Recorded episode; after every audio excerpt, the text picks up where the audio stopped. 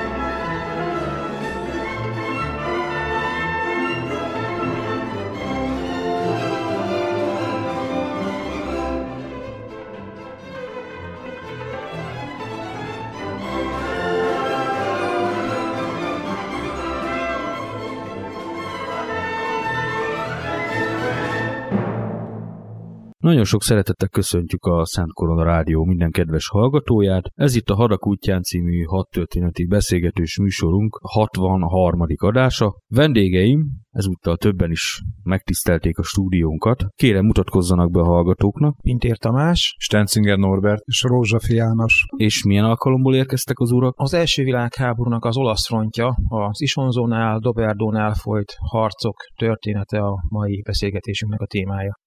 Elkezdhetnénk akkor ott, hogy most itt mindannyiótoktól megkérdezem, mégis hogy kezdődött ez az egész kutatás? Hogy lett belőletek hadszíntérkutató? Akkor kezdeném én. Az én esetemben ez egy személyes dologként indult. Valamikor a dédnagyapám is részt vett ezekben az első világháborús harcokban. Gyerekkoromtól kezdve érdekelt ez az időszak. Történelem kedvelő voltam mindig is, tehát történelem magyar szakos tanár is vagyok, illetve levéltáros végzettségem is van. Már főiskolás koromban is érdekelt az első világháború, szakdolgozatomat is ebből írtam. És eljött az a pillanat, amikor személyesen is kimentem arra a helyszínre, ahol ezek a harcok folytak. Több mint 10 éve már Négyesi Lajossal jutottunk ki az Isonzóhoz, és hát volt szerencsém akkor egyrészt a területet megismerni, másrészt pedig azt a módszertant, amit a Magyar Hadtudományi Társaság csata- és hadszíntér kutató szakosztályán belül a hadszínterek kutatása kapcsán fontos tudnunk, és ekkor kezdtem el mélyebben is foglalkozni ezzel a történettel.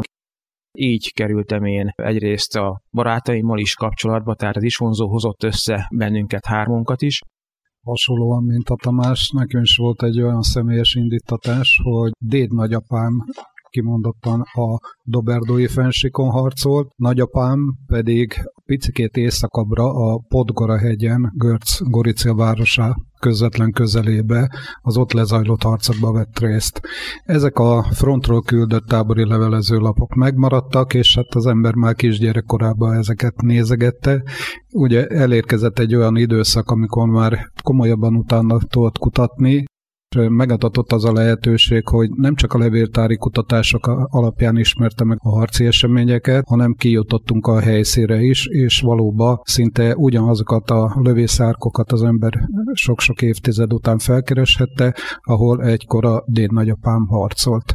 Én egy kicsit kakuktojásnak számítok, mert a hadtörténetet bár én is gyermekkorom óta szeretem. Én elsősorban törökkorra, illetve az oszmán hadserege haderővel, az ő harcaikkal szerettem foglalkozni még egyetemi éveim alatt. Így kerültem kapcsolatba a csata és hadszintér kutatással, aztán egy ilyen első világháborús kirándulás során az isonzó mentén engem is raburejtett ez a téma, és ekkor kezdtem el is inkább az első világháborúra foglalkozni. Szerencsére egy olyan csapatba kerültem, ahol a két tapasztalt társ mindig segített és befogadtak, így lettem én a harmadik tag. Az olasz fronton ugye mi elsősorban az isonzó fronton elsősorban a Doberdo kutatással foglalkozunk. Nekem is vannak egyébként személyes kötődéseim, meg én is valamilyen szinten történelemkedvelő vagyok. Azonban érdekes módon nekem ez nem ilyen indítatású.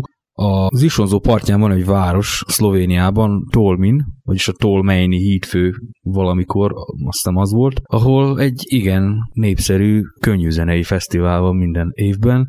Egyik látogatásom alkalmával néztem meg például a Kobaridi Múzeumot, ahol a Caporettói áttöréset, mivel a két név ugyanazt a helyet jelöli, gyakran lehet találkozni azon a részen első világháborús ágyúk, emlékművek, temetők és egyéb emlékhelyekkel.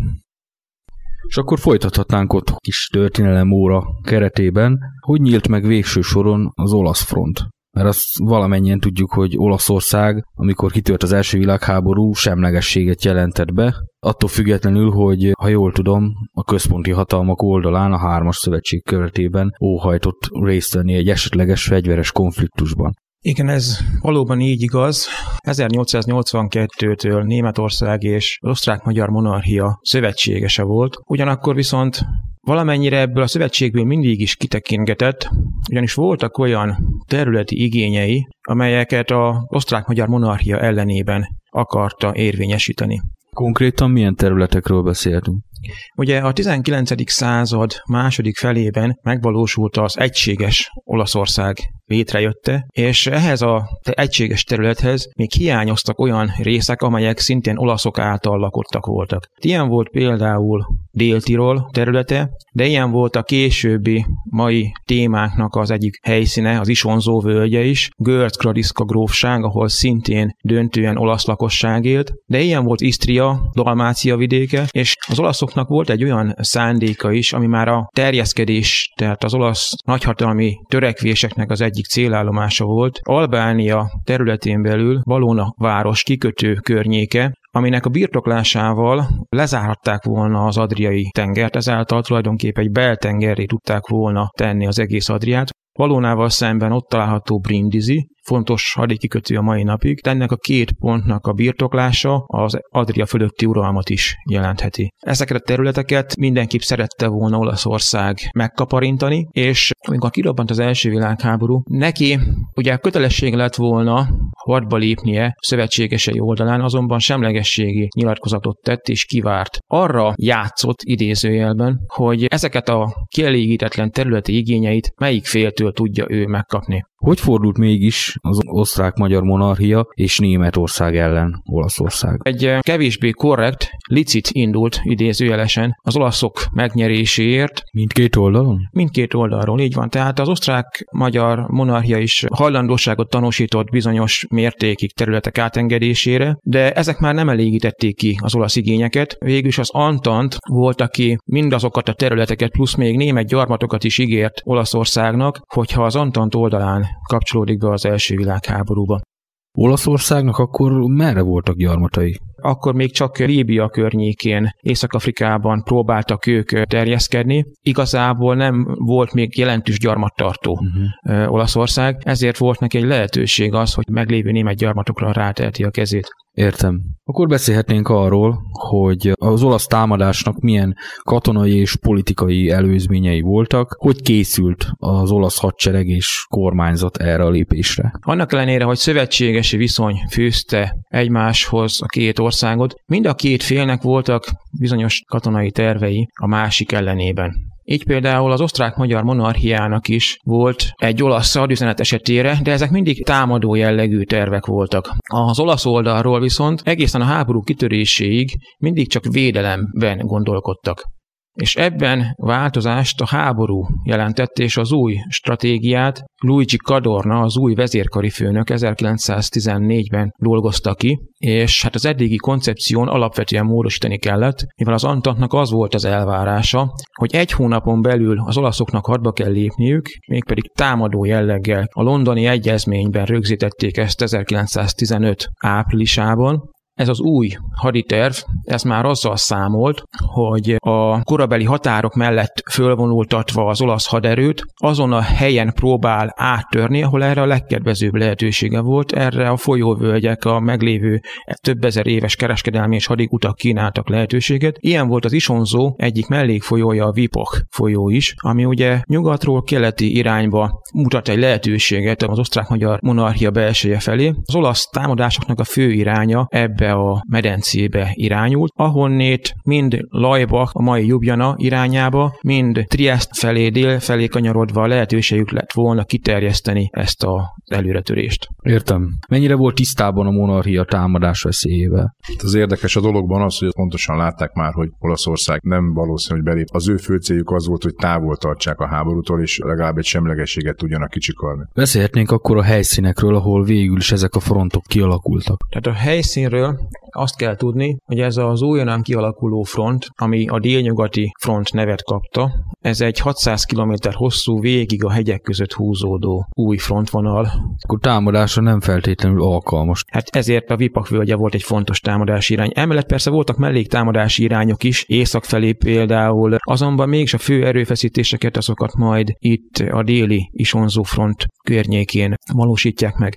Osztrák-magyar védelem hogy nézett ki akkor? Pont emiatt a hosszú határszakasz miatt az volt a célja, hogy nem a meglévő határok mentén rendezkedik be védelemre, hanem amennyire lehet próbálja a saját helyzetét egyszerűsíteni, és olyan természeti akadályok mögé vonul vissza, így hegyláncok mögé, amiről majd most lesz szó a magashegye harcok esetében, vagy folyók mögé, ilyen az Isonzó például, ahol eleve a természet maga is kínálta azokat a lehetőségeket, amelyek a védelmet erősebbé tehették. A hadtörténelem mai napig egyébként leghosszabb hegyi háborúja vette itt kezdetét, amikor 1915. május 23-án az olasz hadüzenetet követően megindultak az olasz csapatok.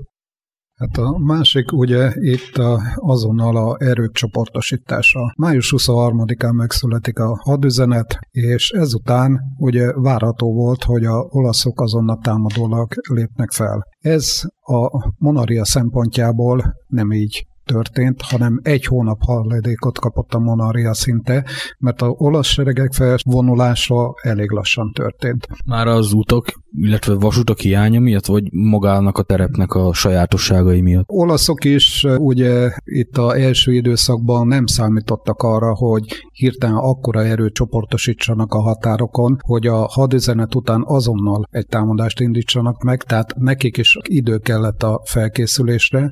Ez bizonyos fokig kedvezett a monarchia csapatainak.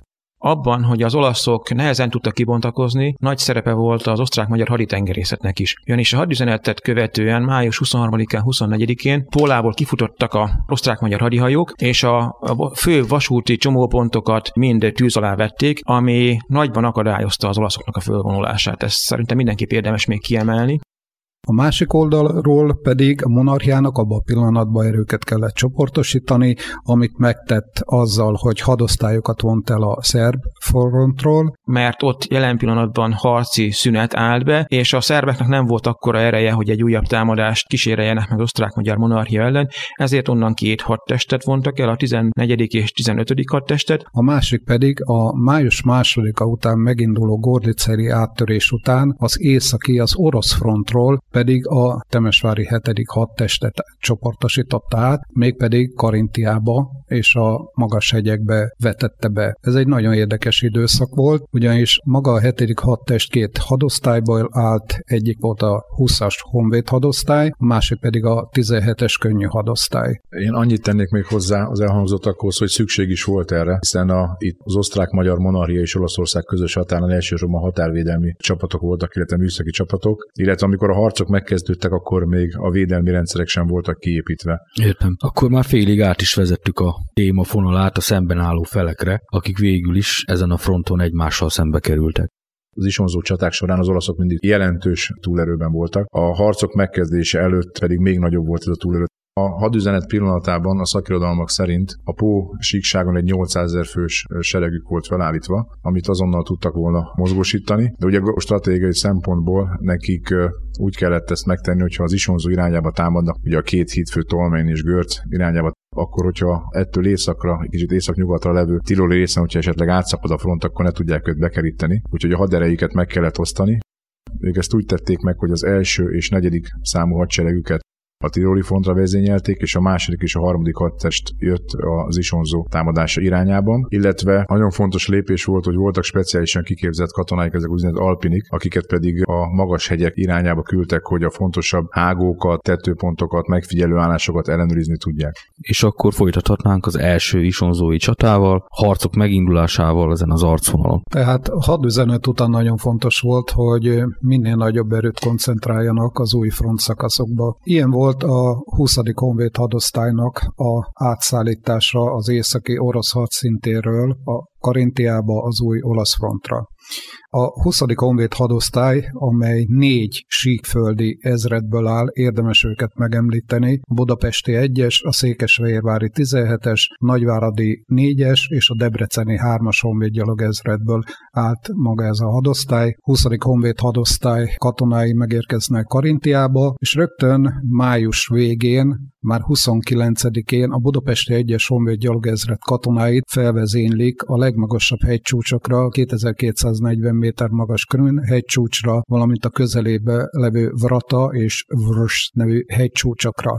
Ezek mind 2000 méter körüli hegycsúcsok voltak, és gondoljuk el, hogy azok a katonák, akik csak síkvidéki kiképzést kaptak, semmi téli felszereléssel nem rendelkeztek, mert a szállításkor le kellett neki adniuk, avval a címszóval, hogy meleg helyre kerülnek, felkerülnek azokba a csupasz hegyekbe, ahol az ellátásuk és egyáltalán az időbe való harcuk is nagyon komoly volt, nemhogy még az ellenséggel is felvenni a harcot. Először apró kis járőr csapatok járták a hegyeket, kisebb őrállomások létesültek. Rendszeres hegyi túrákat hajtottak végre azon a részen? Szinte lehet ezt mondani. Rögtön kialakultak azok az állandó megfigyelő pontok is, ahonnal figyelték, és ha kellett tűz alá vették azokat a hegyi felszereléssel jó ellátott és valóban jó kiképzett olasz alpini csapatokat, akiknek az volt a feladata, hogy szintén az uralkodó magaslatokat megszállják és elfoglalják. Tehát mindkét részről hasonló volt a feladat, de itt magyar részről főképpen a védelem és magának a ellenség felvonulásának a figyelése, hírszerzés volt az első napokban a legfontosabb. Ez május végéig tartott, és június első napjaiban pedig már az olaszok sikereket értek el. Tehát Vrata és Vršt magaslatot elfoglalták, ott szinte várszerűen abban a pillanatban kiépítették ezeket a magaslatokat, és onnan tűz alatt tudták azokat a területeket tartani, amely magyar kézen volt. Ezután egyre egyre nagyobb erők érkeztek ki, de szintén hasonlóan nagyon rosszul felszerelt, tehát hegyi harcokra abszolút kiképzetlen magyar honvéd csapatok, és parancsot kaptak, hogy támadják meg ezeket a magaslatokat, és foglalják vissza. Most képzeljük el, hogy ezek az alakulatok milyen súlyos veszteségeket szenvedtek rögtön június 7-e és 11-e között azokba a egyenlőtlen küzdelmekbe, amit folytattak a jól kiképzett alpini csapatokkal. Már június 11-én a nagy veszteségekre való tekintettel leállították ezeket a támadó műveleteket, utána pedig igyekeztek minél jobban ellátni a magas hegyekbe levő csapatokat, hogy egy esetleg újabb támadásra felkészüljenek az olaszokkal szembe. De viszont a olaszok ugyanúgy készültek a magyar honvéd csapatok ellen szintén támadásra, kihasználva a jó felszereltségüket. Ilyen volt június 16-án kora hajnali órákban lezajlott olasz támadás is, amikor éjszaka az olasz alpini csapatok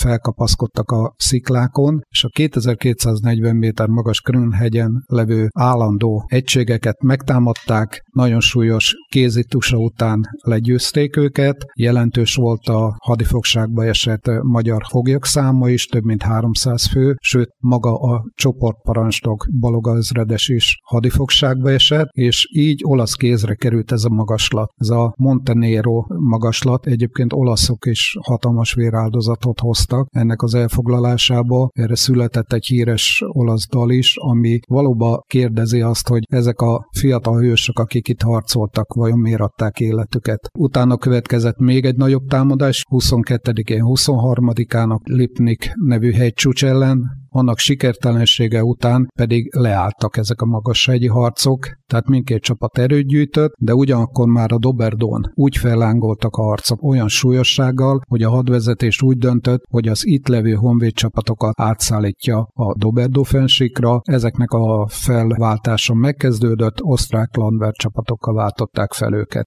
A fegyverzetük az miből áll ezeknek a hegyi csapatoknak? Itt ugye a legfontosabb volt a katonának magának a személyes fegyvere, a puska.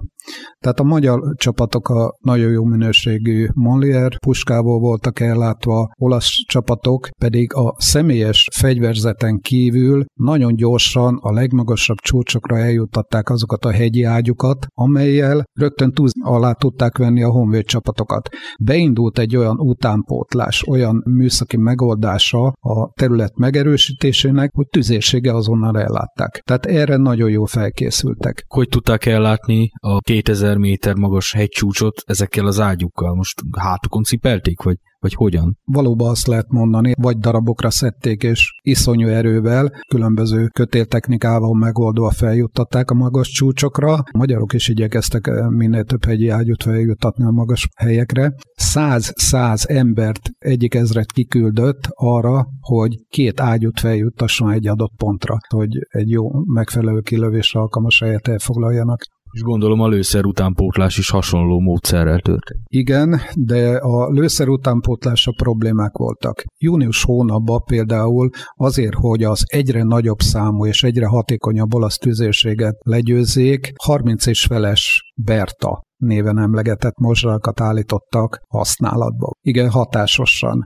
Viszont ezeknek a lőszerellátása nagyon nehéz volt, a másik pedig, hogy nagyon sokba kerültek ezek a lőszerek. Hiába volt hatékony, de ha a helyzet megkövetelte volna, hogy azonnal odalőjön egy adott helyszínre, ahhoz már magának a csoportparancsnoknak kellett az engedélye. És mire esetleg a tüzérség megkapta az engedélyt, addigra lezajlott az a harci esemény, aminek kellett volna a tüzérségi támogatás. Rendben.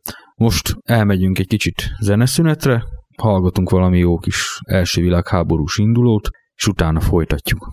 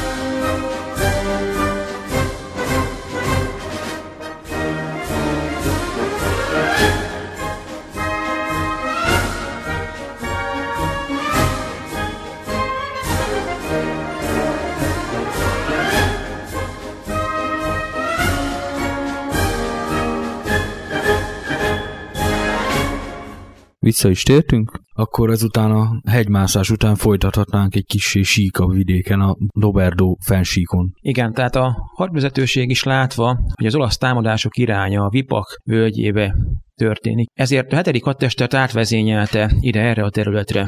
Ez a karsztvidék. Az Adria északi medencéjében járunk, ott található a Karst hegység, aminek a nyugati nyúlványa a Doberdó fensík. Itt már nem akkora ormokról beszélünk, mint korábban, ezek 200-300 méteres magaslatok, ugyanakkor végig sziklás terület, tehát egy karst, kemény sziklás vidék.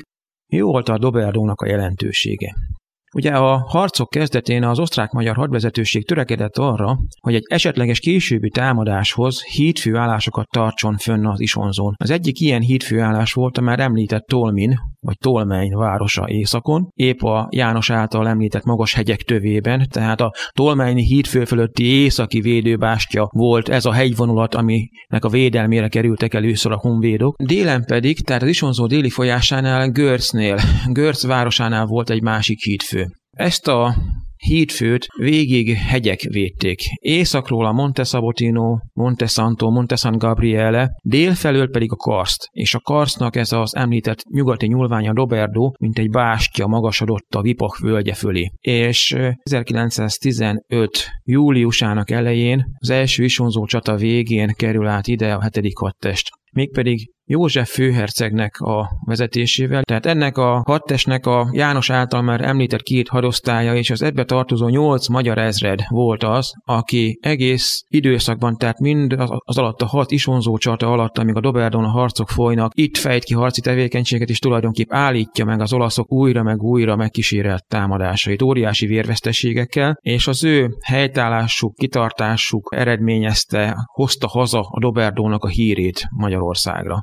Végül is az, ami a magyar történelemben Doberdó kapcsán, mint fogalom él, az jó részt ennek az ekkor kezdődő harcoknak köszönhető. Én ott kezdeném, hogy amint ennek a határszakasznak az erődítése már 1915 áprilisában megkezdődött. Június elején az olasz átlépnek az Isonzón, a fővédelmi vonalakat az Isonzó keleti partjára építették ki. 274 méter magas Doberdó fensíknek a peremét próbálták megerősíteni. Itt, amikor Lukacsics tábornok vezetésével ez megkezdődött, itt még nem szabad lövészárkokra gondolnunk, csak műszaki akadályokat tettek le, 3, illetve 5 soros műszaki akadályokat, spanyol lovasokat, illetve drót akadályokat tettek le, és volt itt egy vízvezető csatorna, ez a híres Dottori csatorna, amelynek a gátját berobbantották, és egy jelentős területet elárasztottak vízzel, hogy ezzel is megakadályozzák az olaszok támadását. Itt a katonák gyakorlatilag úgy védekeztek ebben az időszakban, hogy tudtak, tehát nagyobb sziklák mögé bújtak, illetve jellegzetes dolog itt ma is látható a kőkerítések, amivel a megművelt földeket elválasztják egymástól, és ezeknek a védelmében próbáltak harcolni. Na most azért egy tüzérségi támadás ellen ez semmit nem jelentett, gyakorlatilag ilyen körülmények között. Nagyon nagyok voltak a veszteségek. Mondjuk így számszerűleg mekkora veszteségek voltak így az első alkalommal? 10 000-es nagyságrendről beszélhetünk. Egészen pontosan az első Isonzó csatában 10 000 volt az osztrák-magyar monarchiának a vesztesége, de ne felejtsük el, hogy ez június 23-ától július 7-ig tartott, tehát ez egy rövid időszakról van szó. Ez egy 2 hét van szó. Már a második Isonzó csatában, ami július 18-ától augusztus 10-ig tartott, és egy hosszabb idei intervallum, itt már 47 000-re teszi Balla Tibor kutatása alapján a veszteségeket. Ezért ezek döbbenetes számok, hogy gyakorlatilag az első 2 Isonzó csatában közel 60 000 volt a hősi halottaknak a száma. Az olaszok se volt kisebb, ők 17 000 főt vesztettek az első Isonzó csatába, és 42 000 főt vesztettek a második Isonzó csatában. Az olaszok veszteségeihez hozzá kell talán még azt tennünk, hogy az ő tapasztalatlanságok is nagy szerepet játszott ebben. Tehát még azért a monarchia már túl volt majd egy év háborús tapasztalaton, igen. Addig az olaszok tapasztalatok nélkül kezdtek a háborúhoz. Leszámítva a hegyi vadászok. Talán kezdetben óriási tömegrohamokra került sor, és neki hajtották az olasz parancsnokok a szöges drót akadályoknak, a géppuskáknak a saját katonáikat, és sok esetben olvassuk, hogy az állandó tűztől szinte kisebbesedett az ujjuk, amikor támadtak az olaszok, illetve a vállukat már föltörte a Mandihernek az agya, olyan hevességgel lőtték a támadó olasz gyalogságot. Igen, hát ez jóval véresebb harcolt akár még talán a keleti frontnál is. Mindenképp, és ezt a mi kutatásaink során, illetve hát a publikációink során, előadásaink során igyekszünk is kihangsúlyozni. Az itteni harcok hevessége, a veszteségeknek a nagysága akkora, mint a nyugati fronton, a Verdun vagy a Somme környéki harcokat nézzük. Legalább olyan súlyok, hevességűek, akkora veszteséggel járó összecsapások voltak, mint a legsúlyosabb összecsapások a nyugati fronton. Amikor már a sokat emlegetett József főherceg a 7. hadteste ide kerül 1915. júliusában, és látja, hogy mekkora veszteségek vannak, ő azonnal elrendeli, hogy itt mindenképpen a katonáknak a védelme érdekében lövészárkokat kell ásni, és nem csak az első vonalakat kell megerősíteni, hanem felvezető árkokat is kell létesíteni. Ő ezt július első napja 8-9-e környékén mondja. Ezt követően július 29-én Ljubljanában összegyűl az osztrák-magyar monarchia vezérkara, és akkor kijelentik azt, hogy valóban azt kell tenni, amit József főherceg már hetekkel korábban megmondott, mert egyszerűen ezt nem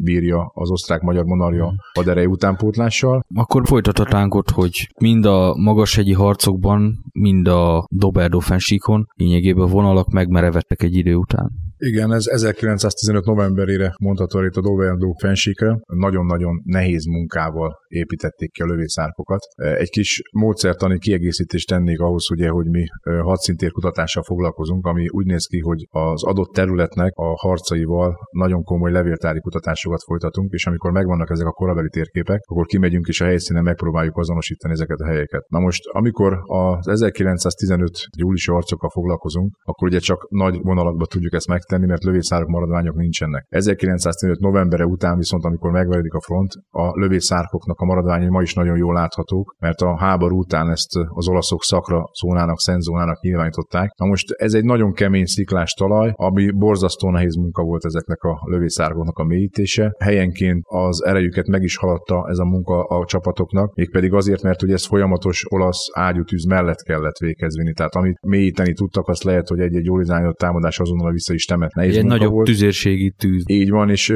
minden alakulatnak állandó feladatai között szerepelt ezeknek az állásoknak a mélyítése, amiről nagyon precíz nyilvántartásokat vezettek. Ennek azért később meglett az eredménye, mert ezek azért jóval nagyobb védelmet nyújtottak, még hogyha a számadatokat nézzük, továbbra is borzasztó veszteségek voltak, de azért mégsem a kövek védelmében kellett harcolni. Még igen. Itt annyi technikai kérdésem lenne, hogy ezt hogy oldották meg, így kézzel kiásták csákánnyal? Tehát zömében kézzel végezték, mert egy rosszul sikerült robbantás azért az nagy problémákat okozott volna, hiszen az első vonalakat nem lehet kiüríteni a robbantás idejére, hiszen ott közben az olaszokkal szemben állandó harcérintkezés van. Később vittek gépeket is, légfúrókat, mert az első vonalak mögött ugye gondoskodni kellett a katonák elhelyezéséről. Igen. És erre minden természetes képződményt kihasználtak. Erre nagyon jó példa, hogy 1915. augusztusában találták meg a Crnci barlangot, ami egy akkora barlangot kell elképzelni, hogy a zászlóannyi katona elfért, és 3, illetve 5 emelet magasságú fapricsek voltak itt elhelyezve. Uh-huh. Ez közvetlenül a frontvonal mögött volt, és innen tartalékból nagyon gyorsan az első vonalakba tudták vezényelni a katonákat, illetve nem voltak ilyen természetes barlangok, ott mesterségeseket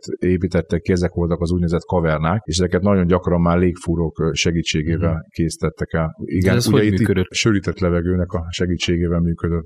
Maga a lövészárok rendszert úgy képzeljük el, hogy volt a fő ellenállási vonal, amelynek a megtartása minden parancsnok számára nagyon fontos volt, hát az egy nagy szégyen lett volna, ha azt éppen akkor veszítik el, amikor az ő egysége tartja megszállva az adott védelmi szakaszt. Közvetlen a fővédelmi vonal mögött volt a második állás, amely futóárkokkal volt összekötve, itt voltak a nagyobb kavernák kialakítva, itt helyezkedtek el a tartalékok, itt voltak a első segélyhelyek, anyagbázisok, a híradó központok. Az első vonalba állandóan ott voltak a megfigyelők. Tehát minden pillanatban figyelték az ellenség minden mozgását, és nagyon szigorú parancs volt kiadva, hogy azonnal lőniük kell, amint meglátják, hogy az ellenség megmozdul. Ez jelezte azt is az ellenség felé, hogy mi itt vagyunk, éberek vagyunk, figyelünk, tehát minket nem lehet meglepni.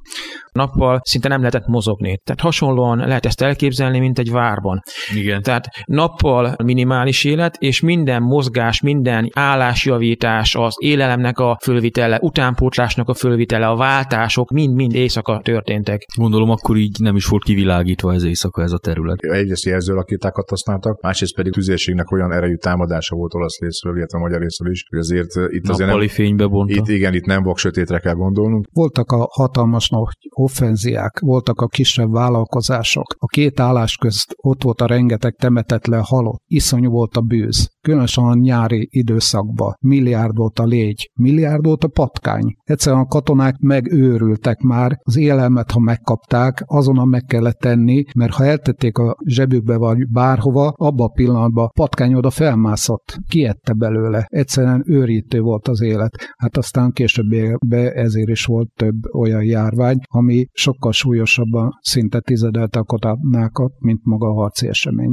Beszélhetnénk még a fegyvernemekről is, gyalogságról, lovasságról, tüzérségről és műszakiakról, akik itt szerepet játszhattak mindkét oldalon. A terület maga, a terep igazából csak a gyalogságnak a kibontakozásához, harcaihoz nyújtott lehetőséget. A többi fegyvernem igazából itt nem játszott szerepet. Tehát azok a speciális alakulatok, amiket itt Norbert is említett, alpinék, akik a hegyivadászok voltak az olasz hadseregben, vagy a bersaglierik, akik a különleges alakulatokat képezték az olaszok esetében. Tehát ők fontos szerepekhez jutottak, ugyanakkor viszont a lovasságnak az alkalmazására minimális lehetőség volt. Erre egy alkalommal tudunk példát az olasz lovasság esetében, amikor a görsznél sikerült áttörniük a frontot, akkor egy alkalommal tudták bevetni a lovasságukat, illetve később a Caporetto-i áttörés követően visszavonuló olasz erőket megállítani, és a lovassággal próbáltak ellencsapásokat végezni, egyéb esetekben nem. De ez ugyanígy igaz az osztrák-magyar rész esetében is. Huszár alakulatok voltak itt is, de igazából hírvívő szerepet játszott, vagy gyalogosított huszárokról beszélhetünk, tehát ugyanúgy a lövészárokba kényszerültek már erre az időszakra. A légi felderítésnek volt-e itt már szerepe? Elsősorban a ballonrepülésről, illetve a kezdetleges repülőgépes felderítésről beszélhetünk. Mikor megmeredettek a frontvonalak és kialakul az állóháború 1915. novemberében, azt követően több olyan leírást olvasunk, amikor megjelennek a kaproni gépek olasz részről, és zömében felderítéseket végeznek, illetve nagyon sokszor lélektani szerepe is volt, mert nagyon sok röplapot dobtak le, fényképeket dobáltak le, amiben azt mutatják, hogy az olasz hadifogságban esett magyar hadifoglyoknak milyen jó életük van. Ezek természetesen nem voltak igazak. A katonákat lélektanilag próbálták megtörni, illetve olvashatunk rögzített léggömbökről is, fölengedték őket, és a csapatok mozgását próbálták megfigyelni. Több légifotóval is találkozunk. Nagyon borzalmas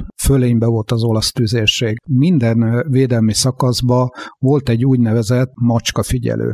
Olaszoknak volt egy hatalmas, több mint 60 kg robbanóanyagot magába foglaló légaknájuk, amelyet ha kilőtek, a magyar állások felé, amikor jött, víjogó hangot adott ki, és úgy kapálozva jött, mintha egy macskát kidobtak volna az emeletről. Ugye a bakanyelv rögtön elnevezte macskának. Ennek a robbanása óriási pusztulást okozott. Nem a repesz hatása, hanem maga az a robbanási erő a közelébe körülbelül egy 60 méteres sugarban minden érő előtt elpusztított. És ez a macskafigyelő katona, aki látta, hogy az olaszok kilőtték ezt a légiaknát, ami lassan közeledett a magyar vonal felé, azonnal riasztotta a többieket elbújni, kavernába lapulni és valahogy megmenekülni. A Doberdó, mint egy kiugró félkörívbe nyúlt be a síkság felé, és nem csak a szembelevő tüzérség, hanem oldalról is tűz alá, tehát hosszantozni tudták az árkokat, a magyar védelmi részeket. És olyan fölénnyel, hogy óriásiak voltak a veszteségek, nem csak a gránátszilánk, hanem maga a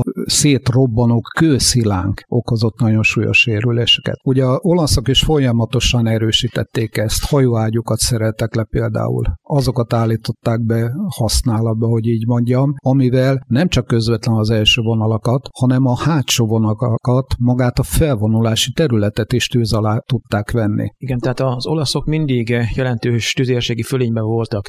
Ebben az is szerepet játszott, hogy osztrák-magyar oldalon mindig takarékoskodni kellett a lőszerrel, és csak végszükség esetén lehetett nagyobb űrméretű ágyúval lőni. Meggondolom felderítés után. A tüzérségi megfigyelők által megfigyelt célpontokra lehetett csak belőni. Ezek a megfigyelők egyébként szinte az első vonalakban ott voltak, tehát viszonylag jól irányzottan működhettek ezek a tüzérségi csapatok. Volt olyan része az állásoknak, Monte San Martino falu környékén, ahol szinte a tüzérség maga is képes volt megvédeni az állásokat, ha ez jól be volt lőve. Azért a mi tüzérségünk is működött hatásosan, és ami veszteséget okoztunk nekik tüzérségi szinten, az kétséges, hogy mikor tudták pótolni. Legjobb esetben ugye gyorsan tudták, mert jelentős fölénnyel rendelkeztek, de viszont találtunk arra jelentéseket, hogy olyan sikeres volt a magyar tűzcsapás, hogy egy-egy lövegrészt sikerült nekik kiiktatniuk az olasz tüzérségi parkból. Még arról kellene beszélnünk, hogy hogy ez az állóháború milyen harcászati újításokat követelt meg. 16 tavaszán nyarán került sor az osztrák-magyar monarchia déltiroli támadására, és erőket vontak ki mind osztrák-magyar oldalról, és amikor az olaszok ezt megsejtették, akkor olasz oldalról is ennek az offenzívának a kivédésére. Ugyanakkor viszont, hogy eltereljék a figyelmet erről, igen, ezért indult olyan jellegű harctevékenység, ami kisebb emberi veszteséggel járt, ugyanakkor mégis egy folyamatos nyugtalanítását jelentette, lekötését jelentette az ellenségnek,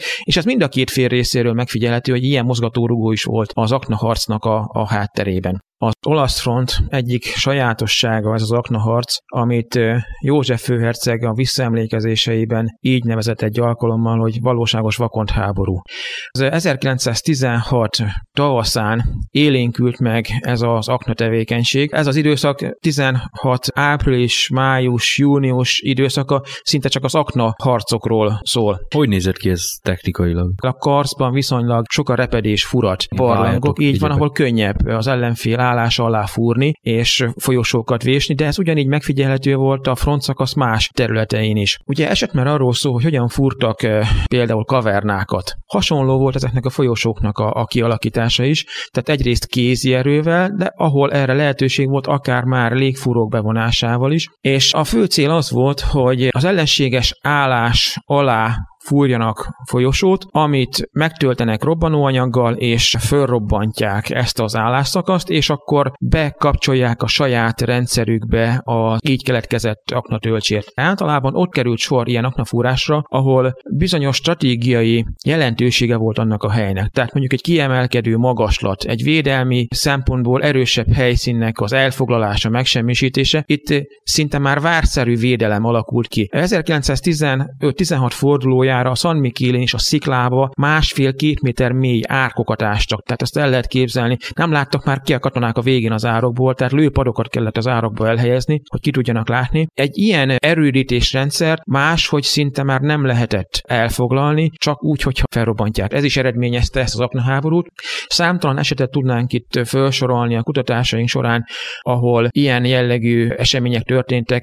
Például az egyik legismertebb ilyen aknaharc, ami San Martino falu határában történt, ez a szegedi 46-os gyalogezred 6. századának a védelmi körzetében zajlott, ahol a századnak a parancsnoka Heim Géza ezért a haditettéért végül is az osztrák-magyar monarchia korabeli legmagasabb katonai kitüntetését, a Mária Terézia rendet is megkapta a bárói címmel, a San Martinói előnévvel, ugyanis ő egy olyan haditettet hajtott végre, amivel meglepte még a saját feletteseit is.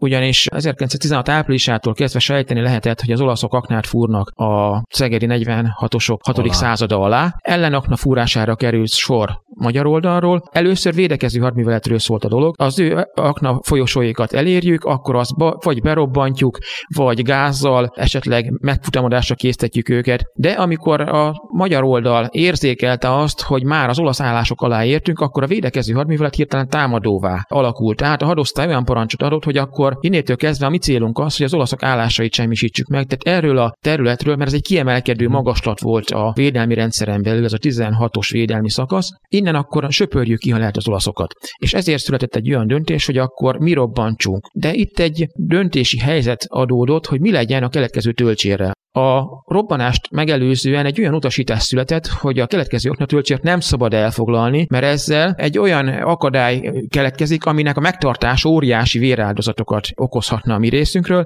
ezért ne szálljuk meg. 1916. május 8-án hajnalba történt ez a robbantás, amikor Heim Géza a robbanás követően látta, hogy ez az aknatölcsér, hogyha nem a saját kezünkbe kerül, hanem mondjuk épp az olaszok szállják meg, igen, akkor ránk nézve veszélyes, ezért ő a feletteseinek a parancsa ellenére elfoglalta ezt az aknatölcsért, amiért később még József főherceg is először hadbíróság elé akarta őt állítani. Igen. Parancs megtagadást követett el, de József főherceg volt annyira jó parancsnok, hogy személyesen is kiment, és igen, ott tapasztalta, hogy valóban ez egy jó döntés volt, és ő kezdeményezte, hogy akkor Heim Géza folyamodjon a Mária Terézia rendért, és ezt meg is kapta később. Rendben. Most elmegyünk egy kicsit zeneszünetre, és utána folytatjuk.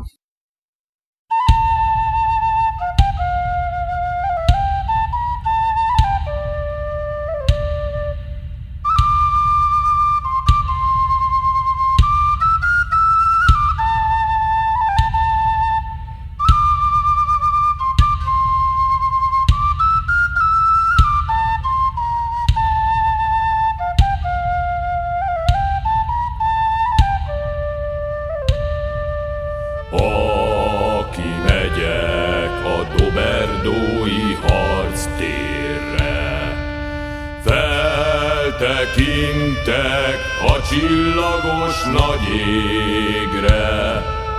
Csillagos ég, merre van a magyar hazám, merre sirat engem az édesanyám. Csillagos ég, merre van a magyar hazám, merre sirat engem az édesanyám. Jaj Istenem, hol fogok én meghalni? Hol fog az én piros vérem kifolyni? Messze földön, idegenben lesz a sírom, édesanyám, arra kérem, ne sírjon. Messze földön, idegenben lesz a sírom, édesanyám, arra kérem, ne sírjon.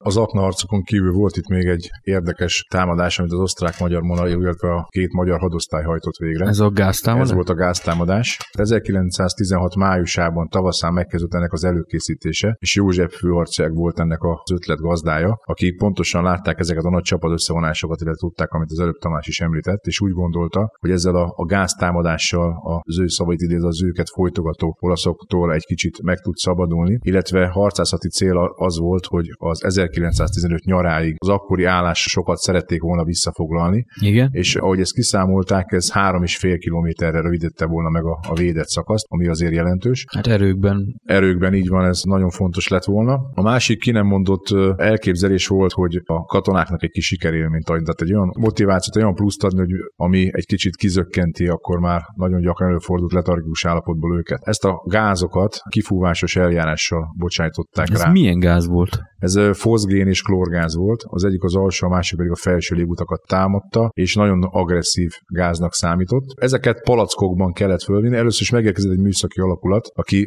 az egész védő vonalat végig járta, és megnézte azokat a helyeket, ahol egyáltalán telepíteni lehet ezeket a palackokat. Na most két nagyon fontos szempont volt, hogy olyan hely legyen, hogy az olaszok ne vegyék észre a telepítést, mert ugye a meglepetésnek nagy szerepe van. A másik pedig az, hogy a magyar állás lehetőleg minél inkább az olasz állás fölött helyeskedjen el, hiszen a kituduló gázt ezt majd a szél rá fogja fújni ezekre az állásokra. És ezeknek a gázpalasznak a helyét ki kellett ásni. A meglevő lövész árokban még egy 1,5 méter mély kis gödröt ástak, ahova el tudták helyezni ezeket a palackokat, és a palackokból a kis csöveket pedig a lövészárkok előtt található kő melvéd rései között vezették ki. Úgy kidugták. Igen. Meteorológusokat vittek ki, akik folyamatosan figyelték a helyi időjárási jelenségeket, és nagyon komoly naplókat vezettek. Nagyon pontosan meg tudták különben határozni, hogy mikor lesz a támadásnak az ideje, és ez működött is. És az ő jelentőségüket mutatja az is, hogy külön telefonvonalat építettek ki nekik, ami telefonvonalakat csak ők használhatták, és a hadtest parancsnoksággal álltak kapcsolatba, mivel az időjárási jelentéseket tudták adni. Ezt nagyon titokba kellett tartani, mert már az olaszoknak nagyon gyenge volt az elleni védekezésük, a gázáralcuk, de azért a meglepetés erejének nagyon fontosnak kellett lenni. Világos. Eközben minden alakulatból, vagy ezredből elvittek egy-egy tisztet Kremszbe, ahol egy ilyen gázkiképzésen vett részt. Igen. És visszatérve a katonáival megismertette ezt. A frontvonalak közelében folytatták le a gyakorlatot, ahol ilyen gázkamraszerűségeket állítottak föl, ahol a katonáknak ugye gázaracra be kellett menni, ott mozogni. 1916. június 29-én hajnalban történt meg végül is a támadás, és akkor a 11 óra magasságából már az előtt említett segeti táborból vezényelték őt az első vonalakba. Még előző nap se gondolták különben, hogy meg lesz a támadás, mert az időjárás rossz volt. 28-án este egy nagy vihar volt. A gáz kiömlése után 10 fős csapatok mentek először be az olasz árkokba, hogy felmérjék ennek a hatását. Amikor ők jeleztek, akkor indulhatott meg a gyalogsági támadás. A támadásnak az eredményeképpen 6000 olasz veszítette életét ezen a napon. Nagyon sok olasz hadifogoly lett, aki később hadifogságban halt meg. Itt gyakorlatilag azt a célt, hogy a már korábban elveszített 190-es magaslatot visszafoglalják, vagy az Isonzó partjáig a védelmi vonalat le tudják tolni, ezt nem sikerült végrehajtani, és gyakorlatilag a lélektani cél sem valósult meg, mert nagyon sok visszaemlékezésben olvasható az, hogy a magyar katonák között ez döbbenetes hatást váltott ki. Tehát nem az, hogy amire számított a hadvezetőség, hanem pont az ellenkezőjét váltottak ki ez a magyar katonák körében, illetve volt még egy olyan következménye is a dolognak, hogy a gáztámadás után az olasz hadvezetőség kijelentette, hogy nem akar többet magyar hadifoglyot látni. Tehát sokkal agresszívabban léptek föl a fogságba esett magyar katonákkal szemben, nagyon sokat kivégeztek ezt követően. Beszélhetnénk még az utánpótlásról, ellátásról, az életről a fronton. Tulajdonképpen különböző állomásokat kell itten elképzelni. Egyik volt magának a katonák elhelyezésének a nagyon fontos problémája, amelyről a Tamás majd beszél nekünk a segéti táborról. A másik pedig magának a harcoló katonának az elhelyezése. Tehát nem csak az, hogy az első vonalban harcol a katona, minden nap mélyíti a lövészárkot, vagy a tüzérség által tönkretett mellvédeket. Tehát a legfontosabb az élőerő megvédése volt. Ennek érdekében a kialakult lövészárkok, valamint kavernák nagyba segítették azt, hogy egy-egy nagyobb olasz tűzcsapás után bizonyos fokú védelmet nyújtsanak a katonák számára. Ezeknek a katonáknak a mozgatásához tulajdonképpen hozzátartozott a pihentetés, ami a segéti táborba történt, de az első ilyen nagyobb pihentetőhely, ahol a tartalékot, valamint az egészségügyi létesítményeket elhelyeztek, az úgynevezett Vallone mély völgy volt, amely a Doberdói-fennsíkot a Komeni-fennsíktól választja el.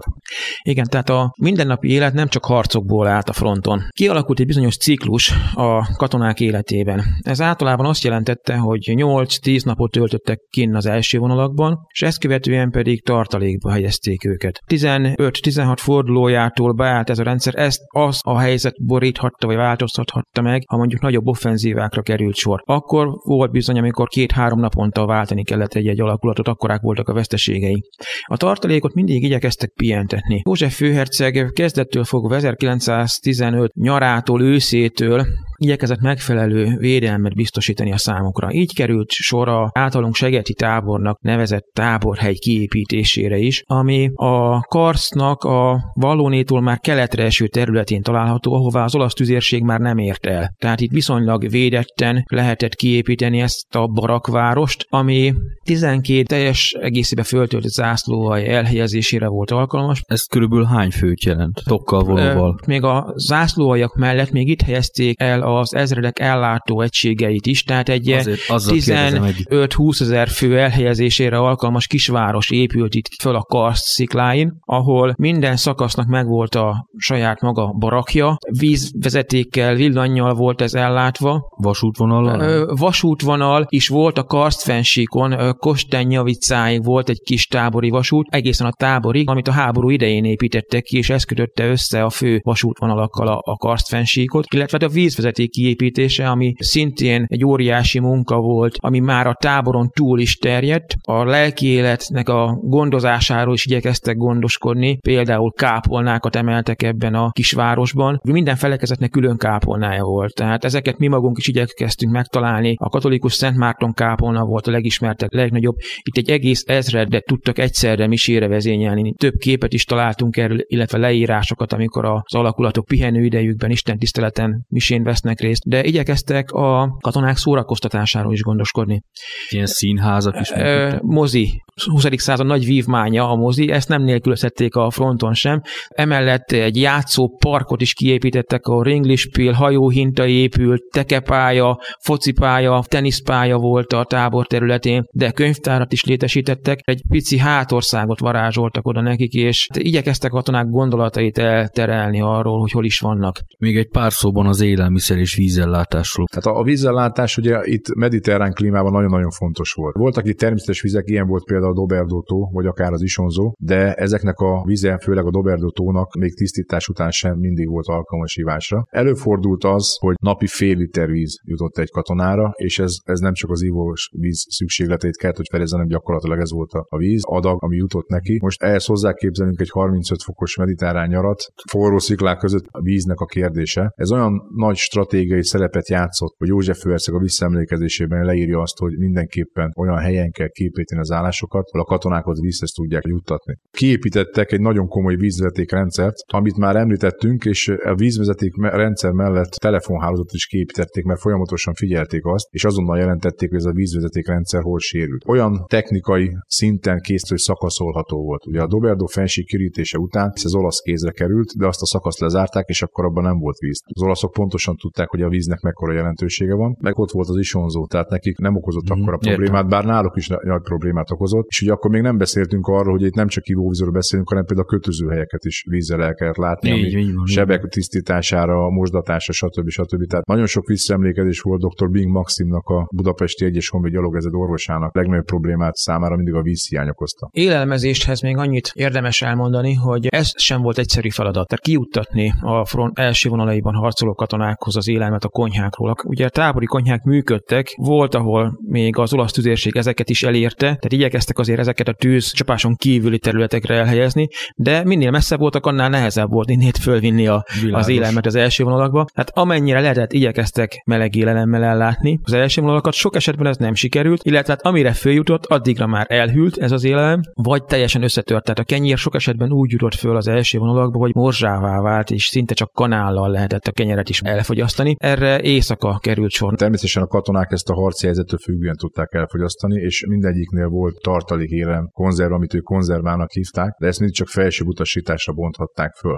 Akkor ez olyan volt, mint a vastartalék a II. Világháborúban. Igen, igen. Kutatásaink során nagyon sokszor találkoztunk például az ünnepek megélésével a frontvonalba, és bármennyire is sanyarú volt a helyzet, tehát sőt a hátországban is komoly problémák voltak azért már. A katonáknak mindig igyekeztek például karácsonykor egy kicsit ünnepi menüt biztosítani, hogy feljavított élelmezés volt, hogy ezzel is az ünnep hangulatát tudják emelni. Rendben, még a hadifoglyokról egy pár szót ejthetnénk. Nagyon érdekes a olasz hadifogságba esett magyar honvédek sorsa. Voltak olyan olasz hadifogoly táborok, amelyekbe mondhatni azt, hogy elég kényelmesen voltak a hadifoglyok. Tehát nem volt olyan korlátozás, hogy megszabják az idejüket, a mozgásterüket, hanem pénzt kaptak, ellátásuk jónak mondható volt, kijártak a városba, munkát tudtak vállalni esetleg egy-egy parasztgazdánál. Ez különösen itt az északi területeken volt jellemző. Azok a magyar honvédek, vagy pedig hát a osztrák katonák, akik a délebbi olasz hadifogolytáborokba kerültek, sokkal sanyarúbb volt a helyzetük.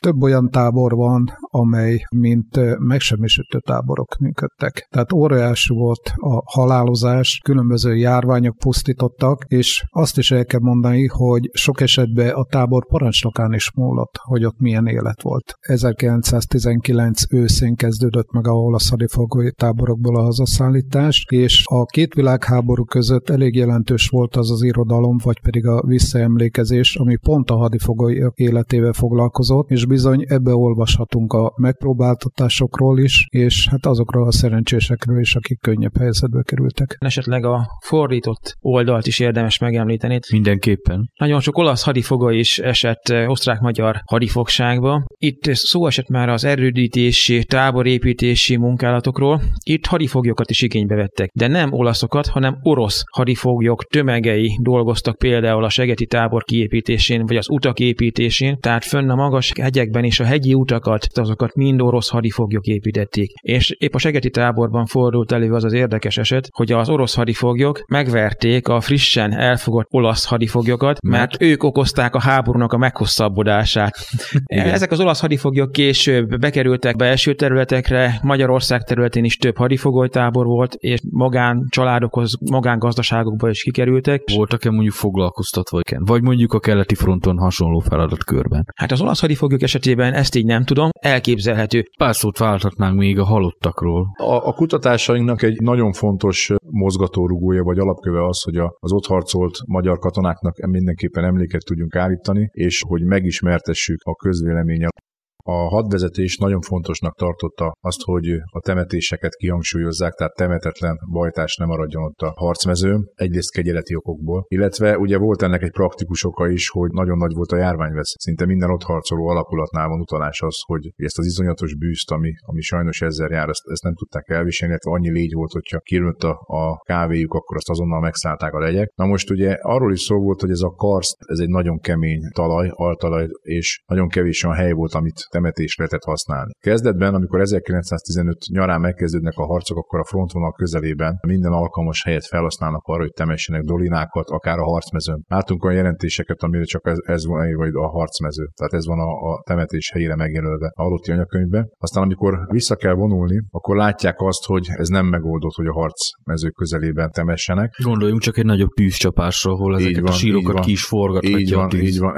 és ez meg is történt sajnos nagyon sokszor. Fölhasználták az itt levő településeknek a polgári temetőit, tehát tovább folytatták ott a temetkezést, elkülönítve természetesen a civil lakosságtól, tisztet és legénységet szintén elkülönítve. Majd később olyan nagyok lettek a veszteségek, hogy létesítettek katonatemetőket. Az előbb említett Strömsö barlang közelében például a Székesfehérvári 17-es gyalogezrednek volt egy olyan temetője, aminek az anyagát sikerült megtalálni. Itt több mint 50 Székesfehérvár és környéki honvédot temettek el. Ma már, ahogy a terepjárás során néztünk, ez az egykori temetője ma lakóház épült. Tehát kisebb, apró katona temetőket épített, és kialakítottak két nagy hadosztály temetőt, Devetakiban és Vizintiniben. Ugye Devetakiban volt a 20. honvéd hadosztálynak a temetője, illetve Vizintiniben volt a 17-es közös hadosztálynak a temetője. Ezeknek a temetőknek nekünk megvannak a regiszterei, tehát gyakorlatilag név szerint tudjuk azt, hogy kik vannak ide eltemetve. A bécsi levéltári kutatásaink során kerültek elő ezek az anyagok. Ezt a Vizintinit, ahol most, ha jól tudom, egy kápolna van. Igen, a kápolna közvetlen közelébe van. Ezt a temetőt meg is koszorúztuk 2010-ben egy ilyen fesztiválozás keretében.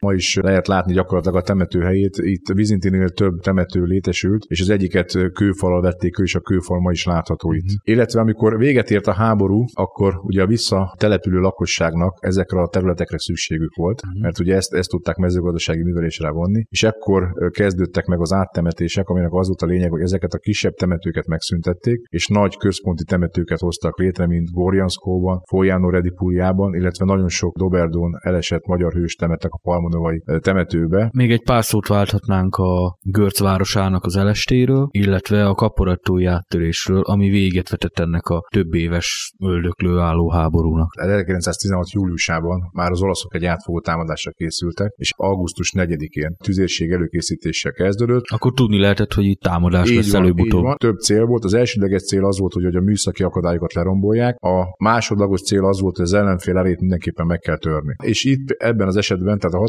Isonzó csatánál, ez egész konkrétan augusztus 4-től augusztus 6-áig gyakorlatilag folyamatosan zajlott, augusztus 6-án délután 3 óráig. Az első vonalakat lőtték, ugye gondoljunk bele, hogy azért ez nagyon lélek-romboló volt az, hogy ez napokon keresztül, éjjel-nappal, hol erősebben, hol gyengébben folyt ez a tüzérség előkészítés, és megfigyelték már azt is, hogy amikor a tüzérség előkészítés iránya megváltozik, tehát nem az első vonalakat kezdik lőni, hanem elkezdenek a vonalak mögé lőni, akkor várható a támadás. Igen. Mivel a tüzérség ezzel segíti a rohamozó gyalogságot, hogy a felvezető árkokat lövi, hogy megakadályozza azt, hogy a magyar csapatok bejussanak az első vonalba. Hát ugye, ahogy János is mondta, az első vonalba csak megfigyelők tartózkodtak pont ebből a célból. Na most itt egy mindent elsöprő támadás indul akkor, délután 3 órakor, és este 7-re egyes védőszakaszodban Montesamikélen már a legkritikusabb helyeken sikerül is bejutni az olaszoknak. József főherceg kiadja a parancsát, miszerint a második vonalba kell visszavonulni. És itt van egy nagyon érdekes eset, hogy a Montesamikéle tetején van két alagút, az egyik a Lukacsics alagút, a másik pedig a Schönburg alagút, ami a második vonalból vezet át az első vonalba, gyakorlatilag a hegynek a teteje alatt átfúrva. Igen. Ez egy nagyon központi hely volt, mert ugye gyakorlatilag a csapatmozgások úgy történtek, hogy az ellenfél ezt nem látta őket. Meg nem tudta mondjuk lőni. Nem tudta lőni, így van. Na most az olaszoknak sikerült betörni azokba a lövészárkokba, ahol ennek a Schönburg tunnelnek a nyugati kijárata volt. Itt egy Bugyáki Lajos nevezetű zászlós irányításával a nagyváradi honvédek hősiesen tartották, ugyanis az alagútnak a keleti kijárata a második védelmi vonal mögött volt. Hogyha itt ezt az olaszoknak sikerül elfoglalni, az alagúton keresztül a magyar csapatok mögé tudtak volna vonulni. Igen. Ez élethalál kérdése volt akkor, hogy ne tudjanak a magyar állások mögé menni. Gondolom az alagútat se akarták berobbantani. Igen, és iszonyatos erővel támadták, bűzbombákkal, gázbombákkal, tehát minden követ megmozgattak, hogy be tudjanak jutni. Amikor tudták, hogy a nyugati kijáratodnál nem sikerül bejutniuk, akkor igyekeztek a hegyen átrágni magukat a keleti kijárathoz. Ott volt egy lőszerakter, ezt fel is robbantották, és augusztus 9-ére elérkezik egy olyan kritikus helyzet, hogy a kézituságban sikerül már a kereti kijáratot is elfoglalni. És gyakorlatilag ide az alagútba rekedtek ezek a nagyváradi honvédek, akik vizeletükből tapasztottak sarat és megpróbáltak eltömni minden olyan lehetőséget, ahol ezek a harci gázok vagy a bűzbombák beszivároghatnak, tehát irdatlan körülmények vannak, tehát gyakorlatilag készültek a halálra, ami később aztán számukra nem következett be, legalábbis itt a Sörmúltonálni nem, mert valamilyen oknál fogva az olasz csapatokat visszarendelték. És ezt a pillanatnyi szünetet kihasználva Szilágy István századosnak és katonáinak lehetőség volt arról, hogy ebből az alagútból kivonuljanak, illetve visszavonuljanak. Ekkor viszont egy sajnálatos esemény is történt, mert időközben Görc városába sikerült az olaszoknak betörni. És amikor ezt majd József Főherceg látta, hogy Görc városa olasz kézre kerül, akkor nagy mértékben tartani lehetett attól, hogy az egész Doberdo-fennsíkot hátba támadják, és rengeteg hadifoglyot ejtenek, ezért fájó szívvel felszólította a csapatot arra, hogy hagyják el a lövészárkokat, és hátrább Novavas térségébe foglaljanak állásokat. Így a Doberdo-fennsíkot 1916. augusztus 9-éről 10-ére Viradóra kiürítették, és gyakorlatilag önként adták át az olaszoknak.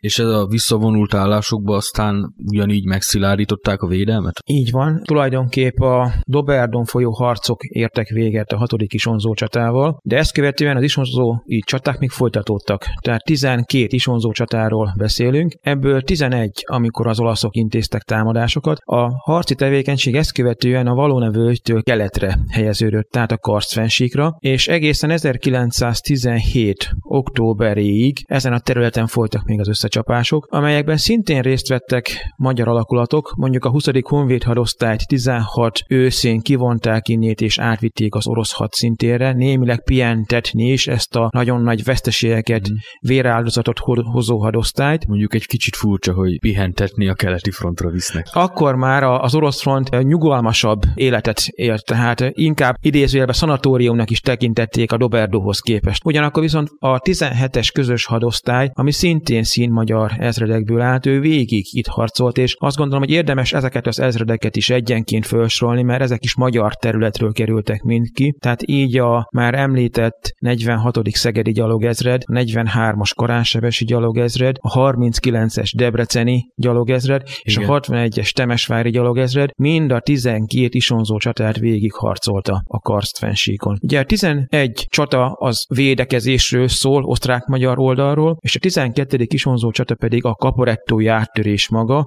ami döntő fordulatot hoz az olasz front életében. Ekkor szövetségeseinkkel, tehát a németekkel közösen Waffentrau, fegyverhűség vagy szövetséges hűség fedőnévvel indul az a támadás, ami áttöri majd az olasz védelmet, és a harcok az isonzó völgyében ekkor érnek véget. Igen, mert a front áthelyeződik már az olasz alföldre.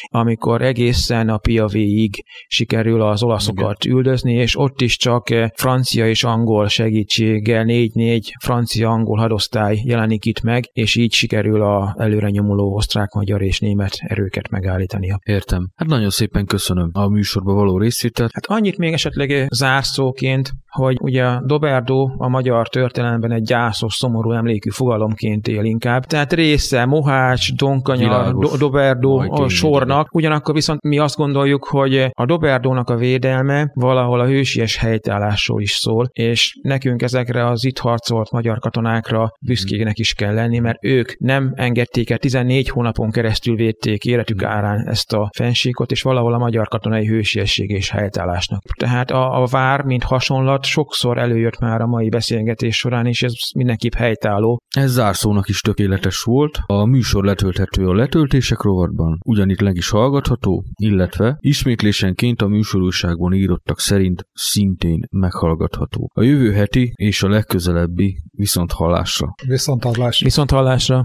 Viszonthallásra. Fiuméből sebesülve jönnek a katonák, de sok szőke barna kislány várja a babáját, de csak minden tizediknek jön haza a párja, a többinek közös sírban nyugszik a babája. Széles az isonzó vize, keskeny a híd rajta, ne menj arra, magyar honvéd, mert leesel róla. Nem baj, babám, hadd essek az isonzó vizébe, úgyse lesz a háborúnak soha, soha vége.